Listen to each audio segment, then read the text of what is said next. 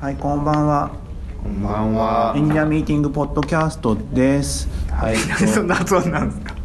いやいやいやいや。キャストです。なんかあの前回あれなんですか、曽山さん回はいだったんですけどね、結局どれぐらい再生伸びたんですかいやあの正直なところいつも通りです ね。えーあれあれ。でもなんかあれですよね。こうテンション一緒でしたもんね。大体ね、大体ですね、この番組2000ぐらい再生数がすごあいるんですでよすけれね。どよく考も、えたら。まあなんかテールで少しずつ聞かれていくんだろうなという感じで。 2000再生だったら YouTube でアド入れたらそこそこ儲かるぐらいですねあでもあ多分ね、 3000になったんだけどサウンドクラウドって、あのーダウンダウンロードも多分再生数に計上してる気がしてていいじゃん別にあだからそれ含めて3000だからとりあえずサブスクライブしてるあはい人たちが、まあ、ある程度いるんじゃないかなと聞いてないかもしれないってことですね。そうそうそう本当に。こんなポッドキャストですよ。いやいやいや いるやサブスクライバーするんじゃないですか本当に。なんかその気持ちはわかりますよ。意外といますよ今だってもうポッドキャスト今いっぱいありますけどまあその中でね、まあ、さ先行者利益ですよね完全にまあまあそうですね。長いですからね。長い長いから 今だって昔やっていきがすごい勢いで来てますからねそうっすよねあーしかそうもっすねちゃんといい人をちゃんといい人って言っちゃ変だけど 有名人ばあっかりの来てゆますきちんとなんか業界の中できちんあ有名な人いろいろとうち社内の人アサインで基本やってるからはいはいはい。あの全然あれですもんね方向性が違いますからそうねですよまあ、そやうっていきとあのなんだやっていきとかあっちの方は真面目路線でみんなレッドオーシャンでやっていけばいいんじゃないですかその思いやりとかの方とか30回はどうなんですか圧倒的なあれですかあの量ですか130はででもやっぱし毎週やってるとこもあったりするんでえそうまあね、うん毎週やってたら俺あとあと5倍分あ2倍とかあと5分ぐらいのやつを何個もやってるとこもあったりするんでいろんなそれはずるいいろんな配信の仕方してるんで回数もものによってバラバラなんでそすれよなんだねっけなんなんか2人でやってる人のやつそうですそうですねうんバックスペースだっけなんかなんだっけあーおっしゃったおっしゃったまあそういうのもあったりするリビルドって前回全部で何話ぐらいやってるんですかあれも結構僕らより多いですよ僕らより2年ぐらい早いですよね絶う対、んリビルドって、うんまあでもそんな数ないはずよリビルドって月に1個か2個じゃないえマジですかもっとやってるかなもっと多いイメージですなんか定期的になってるんじゃないかなまあまあまあそんな感じですけどまああた結構でも月に2回ぐらいよ三よよそ様のポッドキャストの話はこれぐらいにしておいてあリビルド207ですあ本当だ207、はい70差がありますねそんな感じですけども、えっと今回のテーマは、えっと GoogleIO2018 ということで後藤さんが GoogleIO 先週1週間先週週1週間かかりましたね行ってきましたということで、その報告会のオフレコをしていただければなと思います。はい、ですけども、まあ、Google この GoogleIO 会って大体古谷君に出てもらって、今もう呼んでたのかと思いいや行ってましたよ行ってたんだ一緒の飛行機にはい、行って何人ぐらい行っってんの今年結構行ったよね今年もえーっとい結や構行ってんなと思ってまたた多分多分8人でいいんですけど多分多分8人でいいんですけどでもなんかい会場であれこの人この人しいるなとか思った人もいるいたんですよあの SEO の木村さんとか別口でしょああそうですね、あのまあ、木村さんはあの隣のホテルにいたんで、まあ、バッチちゃんと話したんであれですけ ど話してないけどなんかいるぞ会場にみたいな人もいる、まあ、大体多分8人です自腹ま組ま毎回その話を聞いてるんですけど、はい今って、まあ、メインのプレゼンとかはもうネットにいくらでも上がそっうてですてねじゃないですかいで,、いそうそうキーノートがねキーノートが上がっていて、AI がどうだみたいな感じになってましたけど、多分現そもそも現地に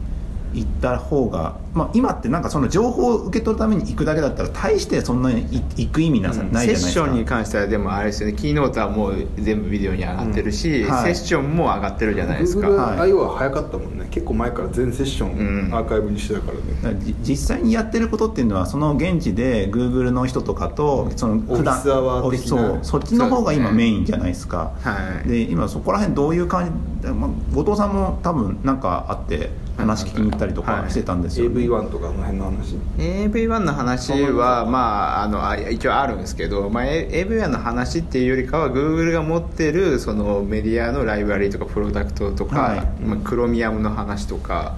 そっちの方がなんか多いですかねそうそう AV はまあスペックがこう出てて、まあ一、応もう決まったぜみたいな感じ決だっまったぜで、まあ、あのハードウェアメーカーもこう実装していけますよみたいな感じになってるけどまだそのプロダクトレベルで使ってるところってこうないやつたうんなんですよねグで GoogleIO ってそのなんだ、まあ、質問とかオフィスアワはいーってどれくらいの人数がいて結構すぐ行けるんですか気軽に話せるんですかそれとも気軽にはえーっと話せないでですすすげえ多いからさ取り合いでしそょうそうそうめちゃゃくちゃいて、はいであのなんか予約取るとかあんのかなとか思ったりもしたんですけどもいやそこ行ってあの空いてるテーブルの周りにこう待ってるみたいな感じではい、やりますこれちょうどオフィスアワーの写真オフィですスアワーあなんかああでもの結構いるなけ結構いますまあ、ププレハブみたいなところなのこれオフィスアワはいーズって書いてある、はもいうその小屋が1個あって、はいでこれどのくらいのこのこ部屋の2倍ぐらいなん でなんで説明説明すればいいんですかえっとななんて言うんだろうねちょっと大きめの会議室よ40人ぐらい、40人ぐらい入る部屋の40人は入りますね 2, つ二つ分だからは100人ぐらいかな、 100そうですねそれぐらいで軽くその、まあまあテーブルがあって、歩けるぐらいにうんはいテーブルがあってそこでなんかあのジャンルとかは定まってるんですかジャンルは、えっと、そのオフィスアワーってそのあれもスケジュールに書いてあってはい例えば、はいあの AI のことはいはいはい、 Google アシスタントのみたいなとか、えっと Android のなんとかとか、はいはいフラッターの、うんあのはいやつとか、はいなんかそうやってこうオフィスアワーのテーマがこう時間ごとにはい大体1時間とか1時間半ぐらいに確かこはうい切られてて、その時間の間にそのスペシャリストがエキスパートが来てるから、はい来てくださいねみたいな感じになってるんですよ、はいじゃあもうその時間に行ったら、まあ、適当な人に声かけたら大体スペシャリストっていう状態まあそうですねその時間にはあの、絶対まあちょ何人かとは言えないですけど23人ぐらいは担当者の人がいるっていう感じですからね、ああはいはだいからはい見に行った時もそうだったんですけど、はいまあ、一応エキスパートで3人こう並んでたんですけど、はい僕のした質問はその1人の人は答えられなくてこれわ かんないあいつが詳しいけどあいつが喋ってるみたいな感じでそそうりゃそうなるよねでなって、まあ、結果、まあ、1人2人こうその質問に答えてくれる人がいたらいいかなぐらいの感じなのかなっていう気はしますけど、へえ後藤さん今回は何か目的があって行ったんですかなんかこれ聞きたいみたいなやつ、今回はあのー今うちシャカプレイヤーっていう Google のプレイヤー使ってるんですよほう HTML5 ベースの、はいあのー MPEG ダッシュとか、まあ、はい HLS もこうできるんですけど、はいウェブの話ウェブまあ、ウェブっていうか、まあ、あれですねそのウェブ技術を使った、あのまあ、ブラウザ仕様に乗っかってるものではいあればはい何でも使えるみたいなプレイヤーがあるんですけど、はいそれを、まあ、聞きに行くっていうのが、まあ、メイン裏メインの目標みたいな感じで、ん待って表メインを先言わずになぜ先に裏を言うのっていう表メインは何表メインは何だっていういやまあ表メインは一応ねこの GoogleIO 全体のね、はいこうちゃ参んと加参加すること参加するっていうやつそうそうそういやいやいいややいやいやいやいや釈迦釈釈迦プレイヤーは、えー、とオープンソースオープンソースで、えー、とこなんだ管理者は Google 管理者、まあほあの一応ホストをしてるのが、はいその社会チームっていうところなので、はいはいはいまあ、やってて何に使われてるのえー YouTube とか YouTube は違う YouTube が社会かどうかちょっと確認してないですけどえっとどうだろうでも YouTube 使っててもおかしくないですよね、もだって確認すればいいんですか Google の中で何も使ってないわけないでしょやただ作ってるわけじゃないからさいつできたやついつ頃出てきたいつ頃少なくまあ2年とか経って3年とかも経ってるし結構前からですよちょああっと待ってくださいねでもシャカプレイヤーっていつから使い出したんですかいつ頃から使い出したんですかいやそれが今、えっとどっちかっていうと使おうとしてあてあけど新しいあのプラットフォームで、はいえっと一応やいろいろやってるんですけど、はいそいつでその使おうとしててビデオ JS じゃダメだみたいなビデオ JS じゃダメだみたいなビデオよく聞 JS くは話そうなんですよよく聞く話だねえへーーなかなかそれがそういろいろいろいろ辛いのと、はいやっぱえー、とシャカプレイヤーに選んだ理由はやっぱ今そのオープンソースでクロミアムを使ってるベはいースでやってるものとかが多いんで、結はい局そのうんシャカプラスクロミアムを見なきゃいけないんですよはいはいはいなんでこう Google に聞けばここ両方とも聞けるんであーそれが一番大きいんですよねあグーグルすら釈迦プレイヤーっていうのがそうなん本です当にそのまんまあるって感じだえこれた対応のブラブラウザとかサファリとかでも普通に動くのあ動きますよ、クローミングだから動くんじゃないプロミアムだからっていうよりかは、まあ、一一応応乗っかってるのは、はいそれ HTML5 の中の、えー、と HTML ビデオエレメントと、はいまあメディアエレメントとそのメディアソースエクステンションズっていうのとあの、まあ、要はそのストリーミングをするためにこの、パーツパーツのメディアのセグメントをバッファーするためのはい拡張と、はいを使ってるだけなんで全部そのちゃんと HTML5 の仕様にのっとってるんですよあなんでモダンなブラウザであれば使えるっていう、あはいはいはいはいなるほどねそう何使ってんだろうなクロミウムベースクロモクロミウムクロミウムベースクロミウムベースのプロダクト何があるっけみたいないやークロミアムベースのプロダクトって結構今あるんですよねクロームイ OS とかサイネージとかああクロームキャストとかもサイネージ結構あれなんだよねクローム OS ってかで動いてるって聞いたよ俺デジタルサイネージージあでもそれは多分そうでしょうね、うん、なんか管理が楽だしみたいな、はいへえなんか Windows だとすぐ落ちるけどさ Chromium すぐ立ち上がって、まあまあブラウザで動くもんだったら大体大体動画とか、はいはいあとはなんか Web はいとかじゃん、あれってあれなんか Chrome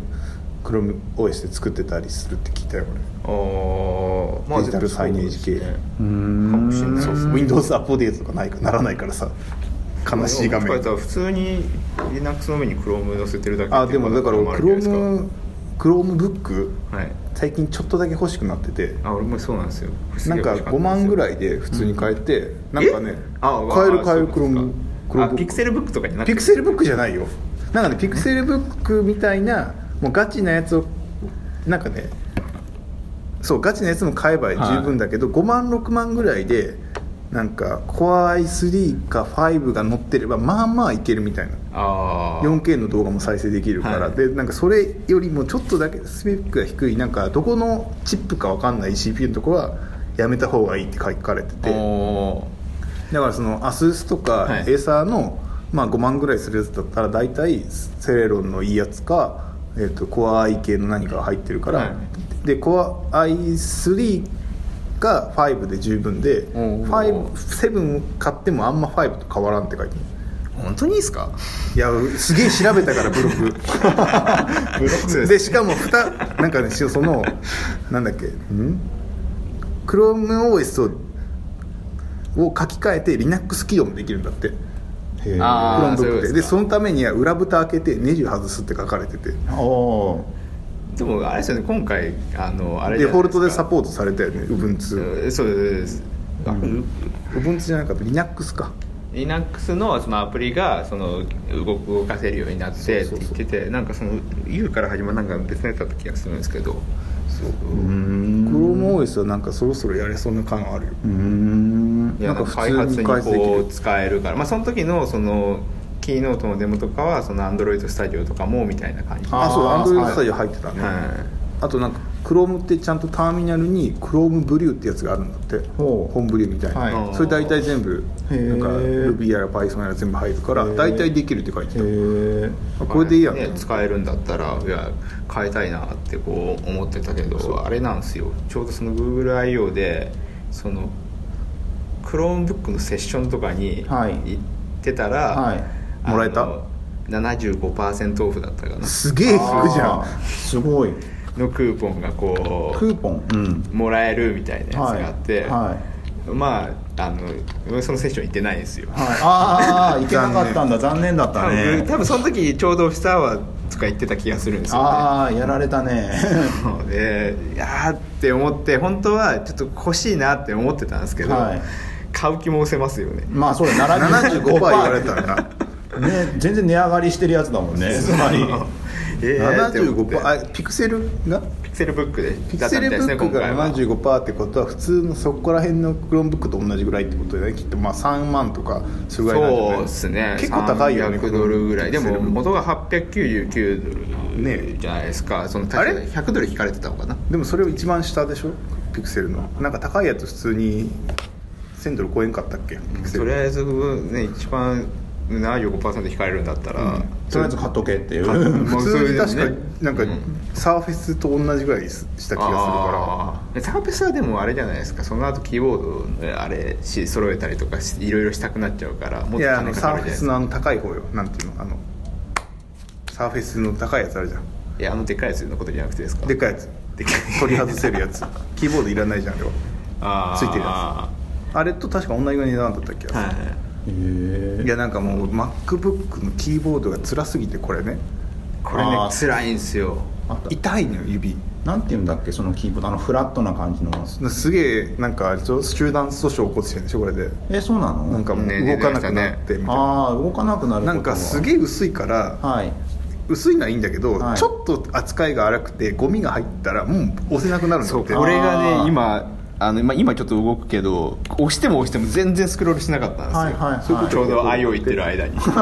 治ったんだどっかで いやなんかこうご多分ゴミが入ってるせいかここ何回も押して多分それが砕けたんでしょうねなんかああはいねはいではい動くようになって扱いが雑だったのよえだからなんかレンノボのクロームブックがあって、はいあのレノボのキーボードついてるから、はいまあ、そこそこちょっと水こぼしたぐらいでも大丈夫ってやつがあってあこれでよくねみたいな、へ家え用とかね大大崎さん水こぼしたら嫌な思い出があるからそう水こぼしたコーヒーコーヒーだまあそうだけどべちゃべちゃ今んとこあの困ってないからななんか家でやる分にはまあターミナル動けば結構いけるなと思ってる、はいアプリとか俺作んねえから X コードいらんくねみたいなまあ X コまあそうーだドねだとうん Mac 一択になっちゃいますからねそうだから、うん、別にアンドロイドスタジオも別にいらないしクロームブックでいいかも5万円ぐらいと思って調べててなんか Google IO 待とうと思って待ってて Google IO で Linux もうオはいフィシャルでブートできますよみたいな、ん Android スタジオも動きますあこれでいいやんと思ってうんええやんいやそう俺もあれですよ大崎さんがコーヒーこぼしたからクロームブック欲しくなってますああ絶対にこう資産をここに入れちゃダメだっていう思いがこうあるけど、まあ、なかなかあこれう、ね、もあったじゃないなんだっけ Google ドライブのドロップボックスみたいな何でしたっけ Google ワンだっけグー Google ドライブあーああまドロップボックスみたいはいはいなはい発表してたじゃん、はいあれもそうでしたからクロームブックとかの系列でもうクラウドに全部入れようやみたいなあなんかちょっと頑張り出してるよねその辺もう一回ーそうですね Gmail UI 変わったしあ今今回変わりましたねマ今テ回リアル GoogleIO まあ行ってて、はいなんかい一番印象的だったのって何かありますか一番印象的まあなんかこれすごい言われてるからあれなんですけど、はいあのあのデュープレックスはい喋るやつね喋るやつはいはなんかそのげ現場でこう見見てるというか聞いてる時は、はマジすげえなっていはいはい思って、はいはいそうだからそそれの印象が一番残ってますねあれでデモだけデモだけですそよれとも実機体験とかはなかったいや今言ったらあったのかもしれないですけど、はい俺別になんかそどうだろうの、アシスタントで言ってるわめけじゃないっちゃあのシナリオだけ学習させてるかもよまあかも絶しれない対です失敗しないよう にもう本当にあの予約だけめっちゃやらしてる 可能性あるよ確かにでもそうですね予約に特化してる可能性はありでまもす予約に特化してると言ってたじゃないまあそうなんですけどでさらに一応それである程度デモ出て、まあ、70%ぐらい大丈夫になったけどどうしても Google i o デモで基調講演でやりたいからもう本当にあの質問だけでもういろんなところに電話かけまくってめっちゃ学習させ てあの質問だったら100%答えれる風に作ってるかもしれないよまあアップルのデモねは完全にそれやってくるじゃないあああれそうなんですアッかプルのデモってはい全部完全に動画で作られててあクリック同期してる時ってあるでしょこっちで触ってる風に見せて本当まだはできてないから動いてるように見えるんだけどこっち触ってあないいやあれめっちゃ自然じゃないですかそ手元で触うっそてれるんはだけすどもごい練習してえあれ陣内高則みたいな感じで言ってるってことですかそうです高そう則です高則は あのあの俳優歌手の方俳優の方ですね なんかそのさデモでさなんか新技術のデモとかでやるときにうん結構あるらしいよ、えー、これはまだそのもうちゃんと作ってなくて CG で画像で作られてんだけどそれをそれっぽくやるっていうちょ完全に練習しとかないとやばいじゃないアでッすかプルはめっちゃ練習するって言ってたいやーそれはすごいですねなんかセッションって何が多かったんですか GoogleIO セッションがでも多かったまあ当たりますけどアンドロイドはまあ多いですよ、まあまあはいでもなんか目立ったのはなんかフラッター系とかなんかやたら多いなってフラッターどうだったの温度感的に温度感的にはフラッターはなんかやたら盛り上がってるイメージでしたねそうだから日本だけじゃなくて世界的に盛り上がってるんだなって思ったんですけど、へーはでもなんか、おまあ、実際になんか現地の iOS のエンジニアとかにあったわけじゃないからうんわかんないですけど、まあアンドロイド界隈で盛り上がってるのかなっていう感じですよね、うんあーやっぱりアンドロイドの人は大変だね Java やってコトリンやってダートやんなきゃいけないでしょそうだようん面倒くせえってのはないかなね、一瞬ねあれもありましたしねリアクトネイティブっていうリアクトにでもアンドロイドの人あんまやってなくないでもなんかあの使ってるとこあるじゃまなあウェいでブすか系の人はやってたけどさリアクトネイティブはどうなったのあんまりなんかいい話聞かなくなったけど、まあまあ普通に使えるよなんかまあ、プロダクトにも全然使大丈夫われてるから、うんまあ、落ち着いたっていう感じなんじゃないフでラすかッターは今度さなんか逆に制限が少なくなるじゃないえっと、フラッターってさ、あの iOS と Android は作れるから、はい今は度い Web 作れなくなるじゃない、ああリアクトネイティブってもともと Web で作ってるやつをそのまま両方に持っていけるよねっていうのが一個あなんだっけ売りなんだけどまだ実現しないんだけど、はいリアクトネイティブウェブってやつがあってそこがまだミッシングリングになってて一応 やっとフラッターウェブって何って感じじゃないいやリアクトネイティブで書いといてウェブにあそ各デバイス &web に行けるっていうのそのバインディングがあるんだけどそれがまだねちゃんとできてないっていうミッシングリングがあってで,、も一周回ってるよねそう最初からそれやるぞって言ってるんだけどまだできてないっていうのがあるけどすごいなフラッターはさ無理だからさああまあそうですね逆に無理ウェブが無理だからダートを諦めて、はいそのウェブをネイティブにシフトしたわけでしょフォーカスしたのがそうそっからまたウェブってなってややこしくなるからはいはいはそれこそもう一回クロミウムにちょっとダートをネイティブでサポートしていただいてもよいですかみたいな話になるでしょいもうウェブアセンブリでいいんじゃないって思いますそうでしょプラでやって、うんあだからなんだっけフラッターがなんとなくそうなんダートとかでダートは別にロジックを書くのはいいそうそうだけどなんか結局ウェブとかアプリとかって UI の問題じゃないですかーはいはいほぼ8割方まあまあまあ、 UI 書く分にはリアクト楽じゃないやっぱまあ一あれですよね、まあ、楽楽だと思いますよ一一番番楽だよね、はいなんかそれをやっぱダーフラッター俺ちゃんと分かんないけど多分おそらくなんかそのもっと Java っぽく書かなきゃいけないんだろうと思うんだけど、うんうんそれってしんどそうな気がしてて絶対マークアップ的に書ける方がいいじゃんと思って今ってなんかあれじゃないですかエンジニア採用とかがどんどんまあ加熱しているというか、はいじゃないですかでなんかその、まあ、ネイティブだろうがクライアント、まあ、ネイティブアエンジニアだろうがサーバーエンジニアでもフロントエンジニアでもそうですけど、なんか素直にその時期の人を採用とかしてると普通に枯渇する時があるじゃないですかフロントがネイティブがすげえ流行ってる時今今まさにフロント枯渇してますフロントが少なくなるとかもあれば、ネイティブだからってネイティブ中心になっちゃうと今度サーバーが少なくなるとか、なん高かくなることってあるんですかねあのーあると思うよ学生が、そもそも学生でサーバーやりたくないサーバーエンジニアをとしサーバーサイトのプログラムとかを触ってる人っていうのは多分どんどん少なくなってんじゃないか結な構減ってる気がするっていうのもネイティブに寄ってるんですかねいや機械学習とかあーインフラによってるすごい機械学習機械学習は流行り流行りりだからそっちにも行っちゃうし、はいあとだからああと気軽じゃんねやっぱネイティブアプリって iOS あそうね Android って、はい自分で持ってる端末もあるし、そのモチベーションにもなりますしねそう動くからっていうのもあるからそっちから入る人が多くなってるんでしょうねあーってなった時にあのネイティブやっていきなりねリアあのリアクトネイティブで、ね、なんか JS とかそっちの方を学ぶっていうところに対してのモチベーションの取り方って結構、うん難易度高いだってマルチプラットフォームで対応するから採用するんだよね多分、はい iOS しか作らない人は別にまあねやんないよね多分、多分デメリットの方がでかくいなやりでますもよね究極的には結局 iOSAndroid でやった方がいいはずじゃない、はい人とかお金に余裕があって時間に余裕があってね売り上げを上げたいってモチベーションで学生が始めたらリアクトネイティブとかそういうの考える人いるかもしれないけど、単純に技術学びたいってやったら入ったら iOS やった方がいい iOS スイッチとやるよなっていうのそうそうがあそうそうるだから、そうですねで大きい企業ほどなんか iOS とかよりプリミティブな方に流れると思うよでベンチャーとかはそのやっぱ時間のリソースと人リソースとお金もないからフラッターとかでマルチプラットフォームをやってそこそこのなんだろう対応具合でやっていこうとなる規模の気がするんだ取よれねない可能性もありますもんね今後のその採用の見通しも立ってない状そうそうそう態そうでやるからそれかもうフェイスブックみたいにもう全部リアクトでやりますみたいなあーぐらいなんかドラスティックにやらないともう俺らで作ってるし全部理屈にするぜみたいな感じでやらないと中途半端になんかやると一番辛そうよねむしろリアクトネイティブです今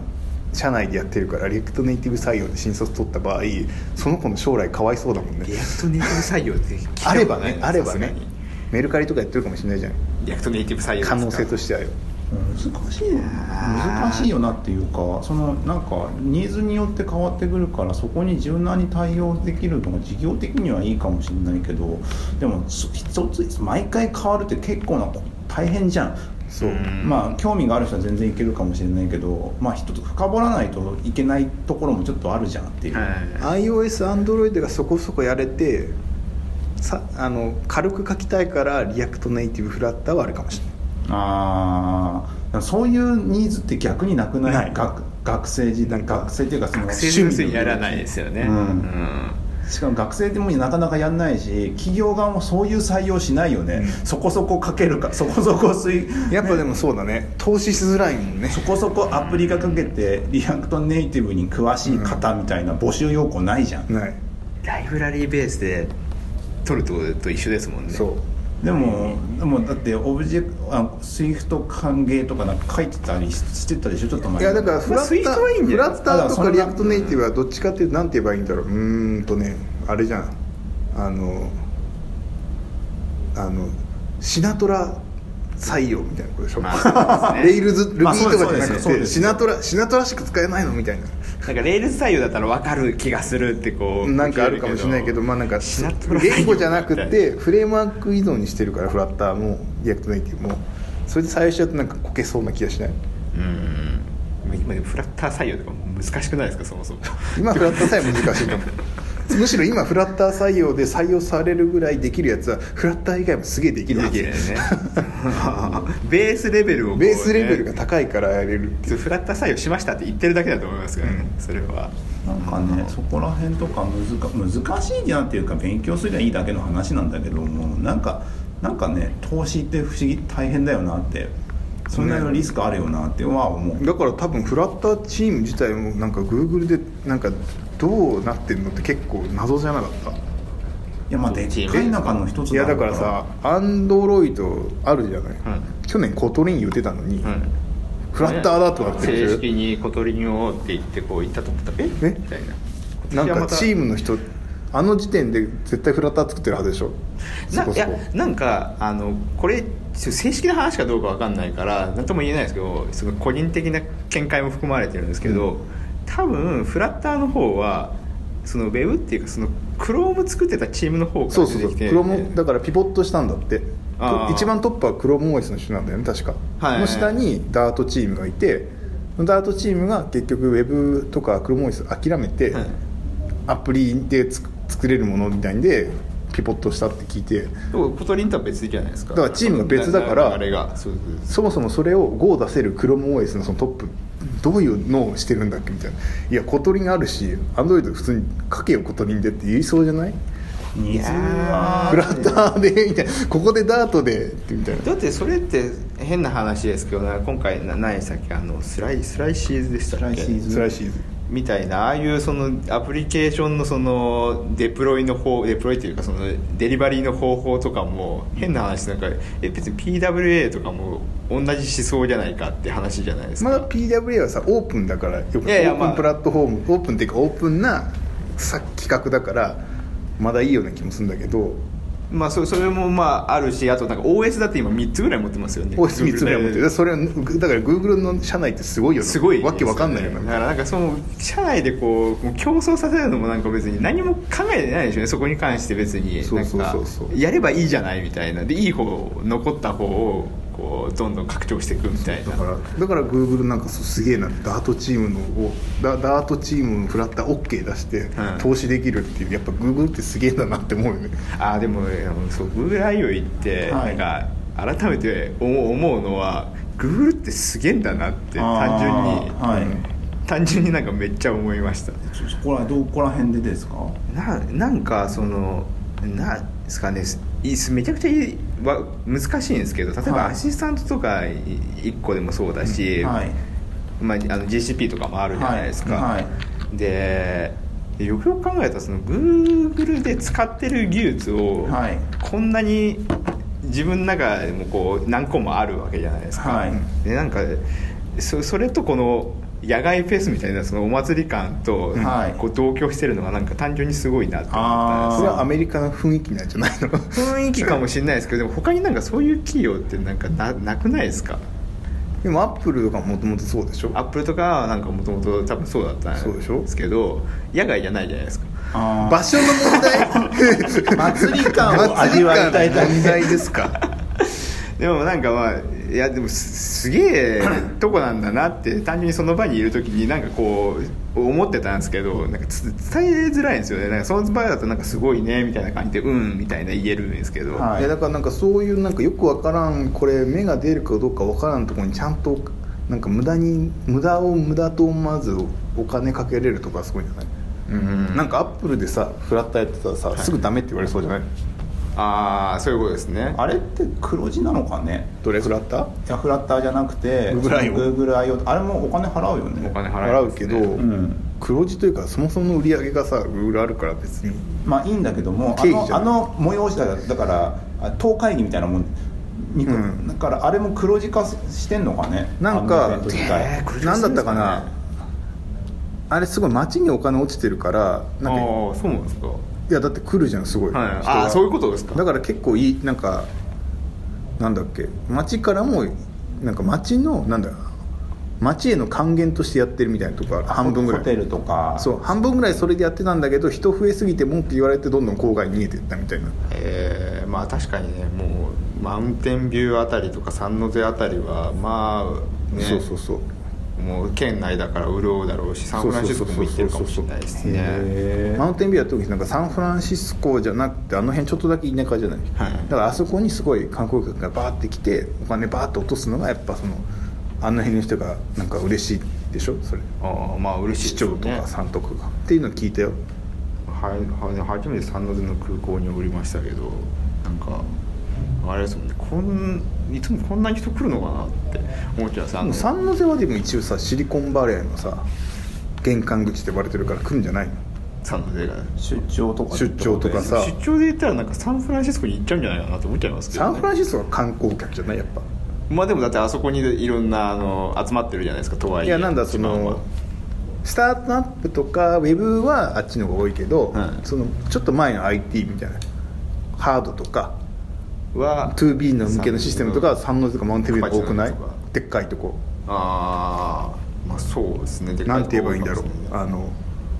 あの丸の内と渋谷みたいな感 覚じゃんなんかそのもともとすごいなんか渋谷はサンフランシスコですかそうそうそうそういう感覚じゃ ない丸の内はそうそうだから三ノ瀬あたり東京駅ってすごい人使われるみたいな、えーじゃあ現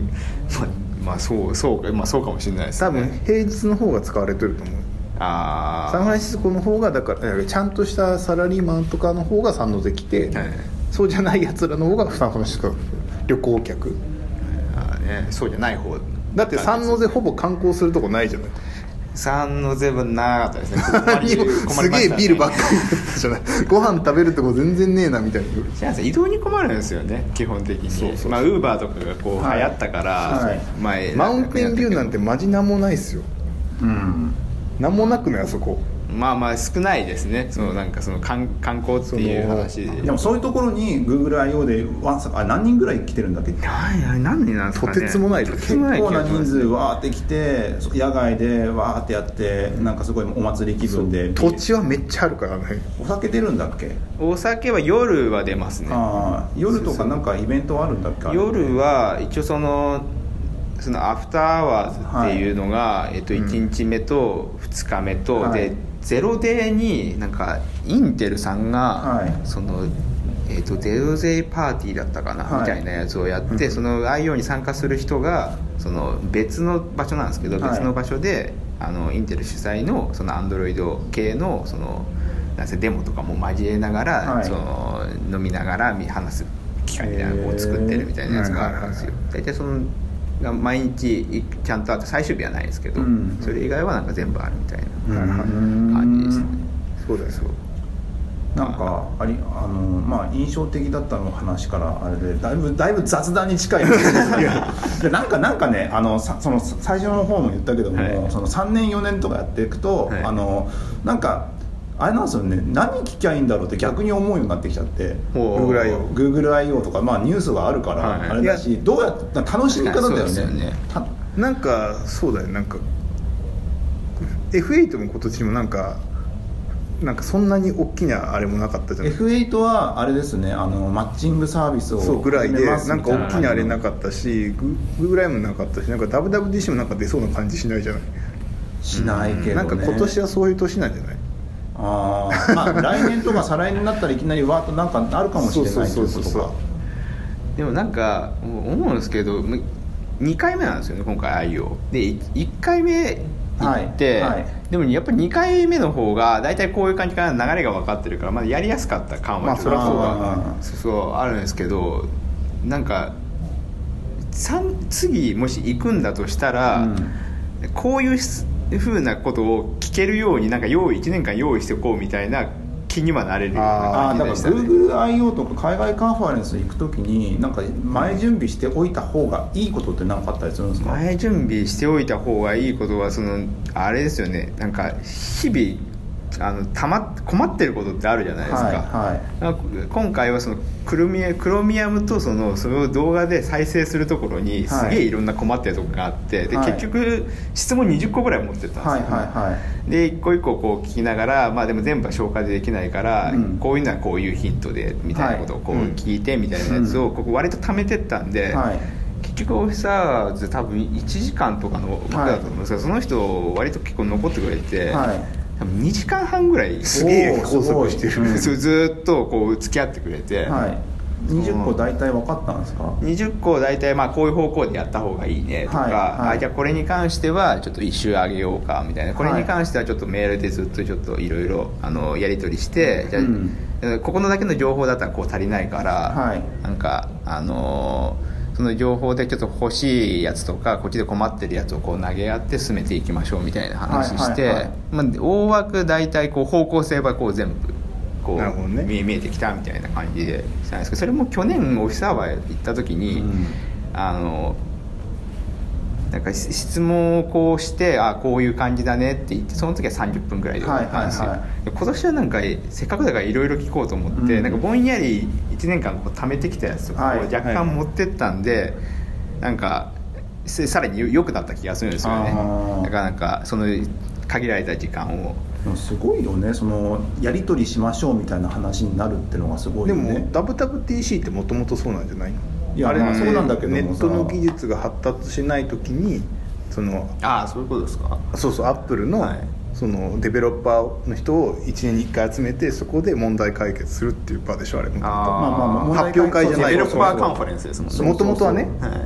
まあそれはそうなんだけど改めて思ってみると普通に行って普通に質問し質問相場でするとかだったらよくありそうだけど、うんもうそこからのやり取りとかでメールでやり取りしようっていう受け口があるところがすごいね普通だって CS みたいなのなんか窓口があるじゃん、はい窓そう口ねがあって分配されるところだけどそれ直やり取りでしょオラクルとかそれっぽいもんねああそうですねなんか大きな企業感がねそう開発がアマゾンもそれっぽいもんねなんか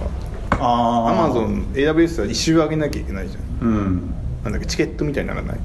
あー AWS そうですねそうですそうです直接アマ誰ゾかンってそういうデベロッパーカンファレンスみたいなのないんだってあるあるリーンベント e ベントって、ますねでもあれ秋秋口だから僕発表新製品発表会みたいなイメージだったけどそれじゃ半分半分ぐらいじゃないじゃああそこで聞くことはできるんだできるって聞いたよだから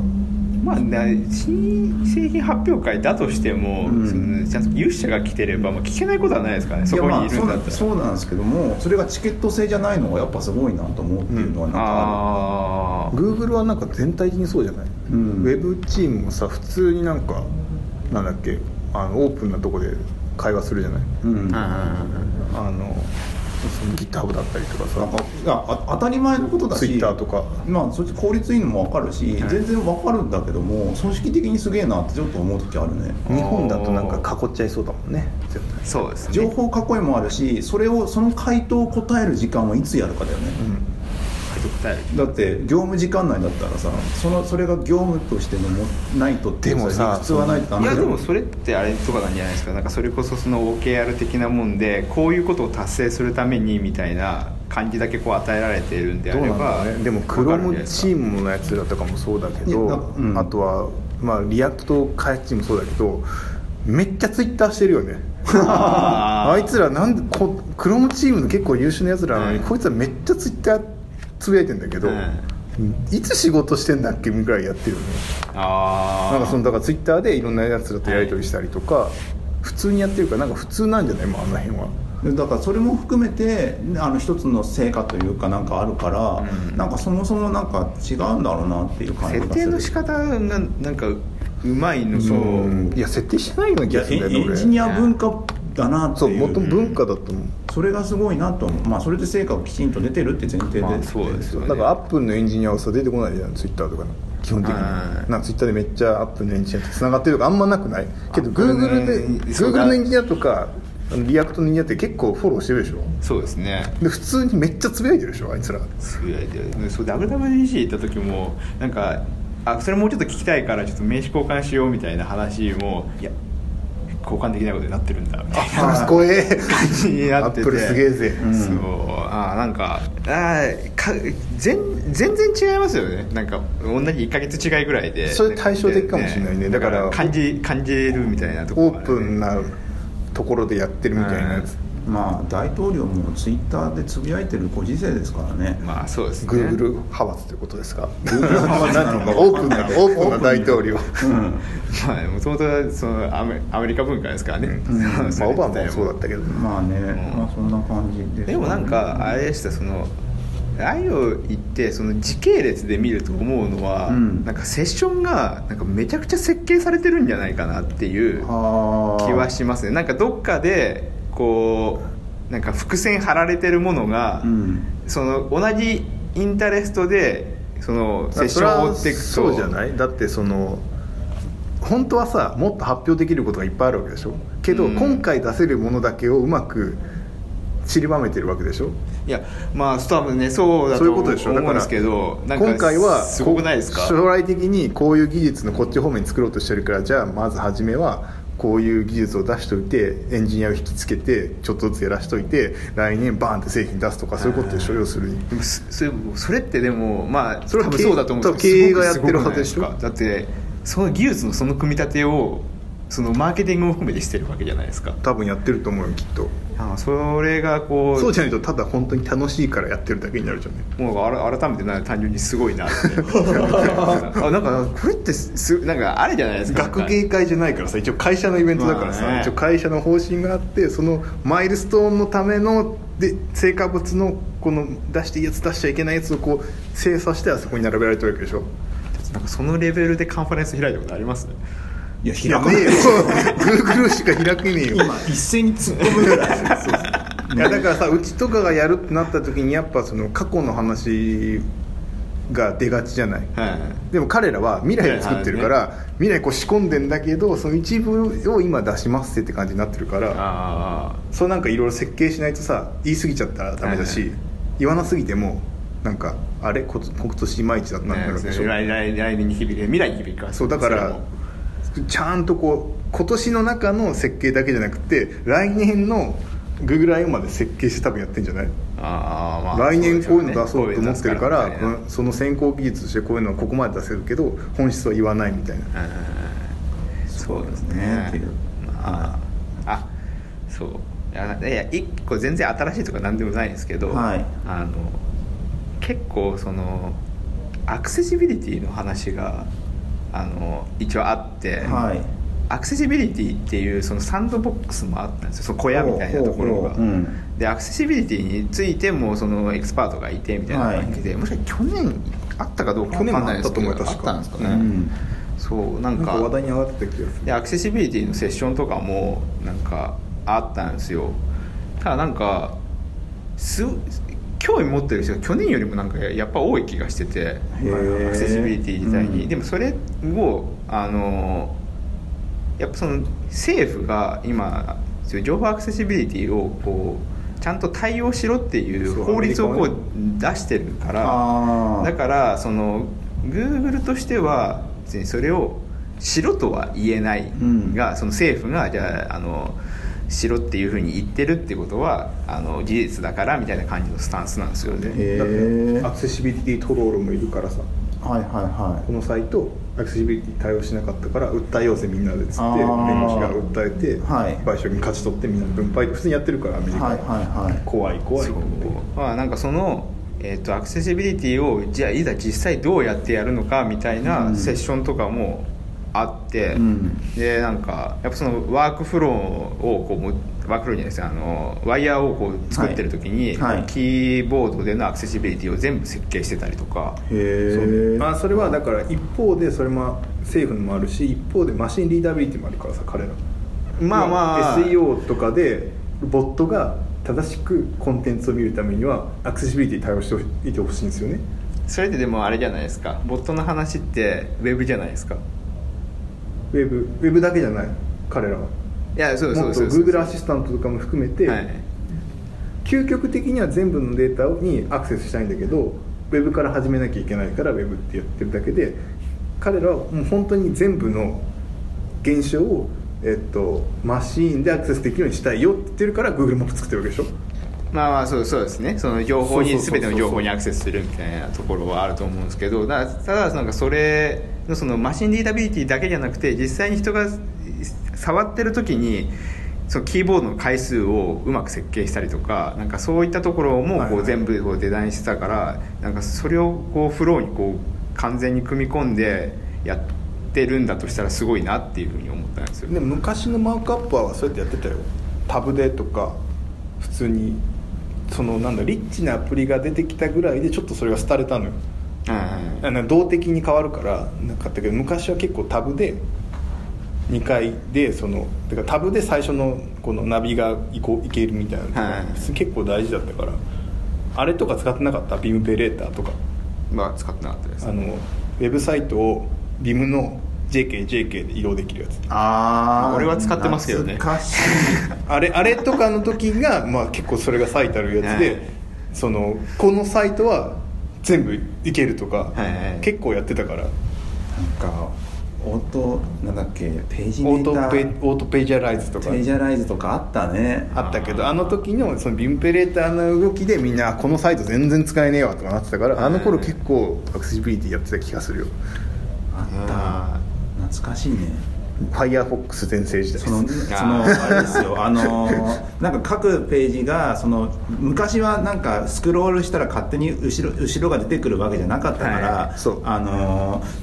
ーなんかプラグインか何プラ沢グ田イさんンので、ねであのー特定のコンテンツが入ってる領域を下の下の方にスクロールしたら勝手に取ってきて下には差し込むみたいなやつをやるみたいなプロジェクトが、プロジェクトユーザースクリプトのねそうがあってあれもだからメインコンテンツっていうのがアクセシブルじゃないと取れないし、その次のページネーションのページャーがアクセシブルじゃないと取れないっていうのが問題があったからちゃんとそれに対応すると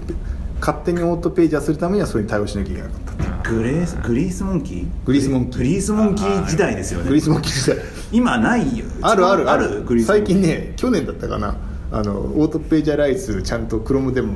動くようにアップデートされましたってはいちゃんとちゃんとやってますね ね、うんはい、そんな感じあの前回のはキツキツで喋ったから今日ゆるゆるでゆるゆるでやりましたけども来週あのちょっとツイッターで要望がありましたけどもほう後藤さんのあのあれあのー待ってあれなんだマテリアルデザインまあ、でアトミックデザイアントミックデザインま間違えるとえらいことになっちゃ うからアトミックデザインのなん今か度なんだなんていうんだっけあの裏っか裏トークみたいなやつなんて言えばいいんだろうねオーディオコメンタリーオーディオコメンタリーしてくださいっていう話があったんでそれをちょっとあれや事前ろうかにな読まなきゃいけない俺まだ買ってないよあてかけ検討してよ検討してよ俺らにこそ検討するべきじゃないえ今日遅れてきてたからあんなのー、それそれだいあれじゃないですか結構俺大体ウーバーイーツの借金があるからそれで返してくれてもいいよそうえこれ書いたじゃんこの前ウーバーイーツのやつ返してないよまだえだから足りなかっただからちょっとあーあの次回は予告ですけども そのあのアトミックデザインの臨読あの読書会読書会やりますここまで聞いてくださりありがとうございましたありがとうございましたえーと感 想などは、えー、とシャープエンジニアミーティングで書いてくれればと思いますそれではまたはーい